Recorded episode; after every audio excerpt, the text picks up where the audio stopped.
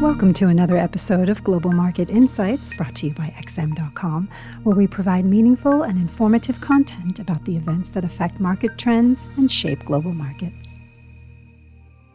Welcome to XM.com. This is the Daily Market Comment podcast by Mario Hadjikyriacos for Tuesday, October 11th. I'm Christina Marujas. Another sharp sell off rocked British bond markets this week, reigniting fears of a debt crisis in the world's fifth largest economy. With investors dumping UK bonds in force again, borrowing costs have spiraled to the highest level since the Bank of England stepped in to ward off a pension fund collapse. Investors hit the panic button after the Bank of England announced it will double the limit of its daily bond purchases to inject more liquidity into stressed markets, but committed to phasing out this lifeline later this week as originally planned. Markets anticipated an extension given the long term nature of these issues, and when the Bank of England refused, the sell off resumed with a vengeance.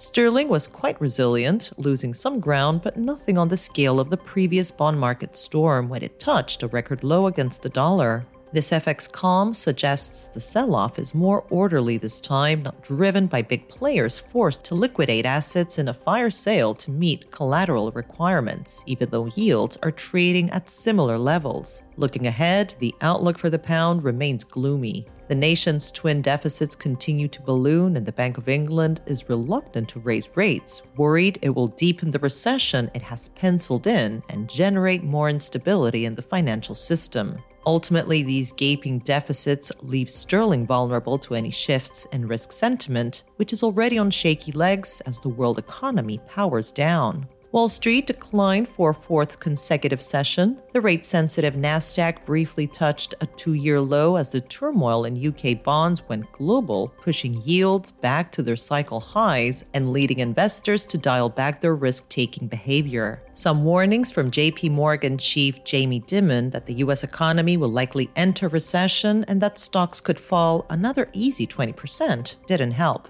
Dimon's warnings echo what the bond market has been screaming for months now, with a deeply inverted yield curve, which is typically a harbinger of recession. Valuation multiples are still too expensive for this higher interest rate regime. The world economy, led by Europe and China, is losing momentum rapidly, and a cascade of earnings downgrades is looming once the reporting season kicks off. The big fear around this earnings season is not the result for the third quarter, but rather what corporate executives see on the horizon. Companies have been rushing to reduce their earnings guidance lately, with Nike and AMD, for instance, putting the blame on macroeconomic forces. If this trend persists, the rosy profit estimates for next year could be slashed, raining fire on stock markets that are already on the verge of a breakdown. A trifecta of favorable interest rate differentials, safe haven flows, and an absence of any attractive FX alternatives continues to power the engines of the fast and furious US dollar. Across the risk spectrum, commodity linked currencies such as the Australian dollar have been demolished by the sharp declines in equities and the worrisome news flow out of China.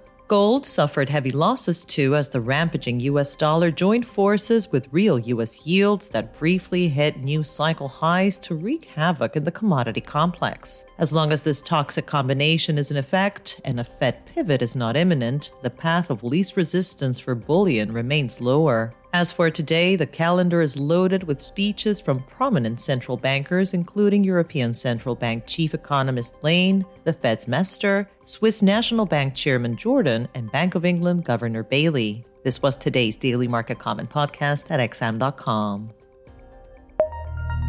Thank you for listening to another episode of Global Market Insights brought to you by XM.com. For more in depth technical and fundamental analysis, be sure to visit www.xm.com forward slash research.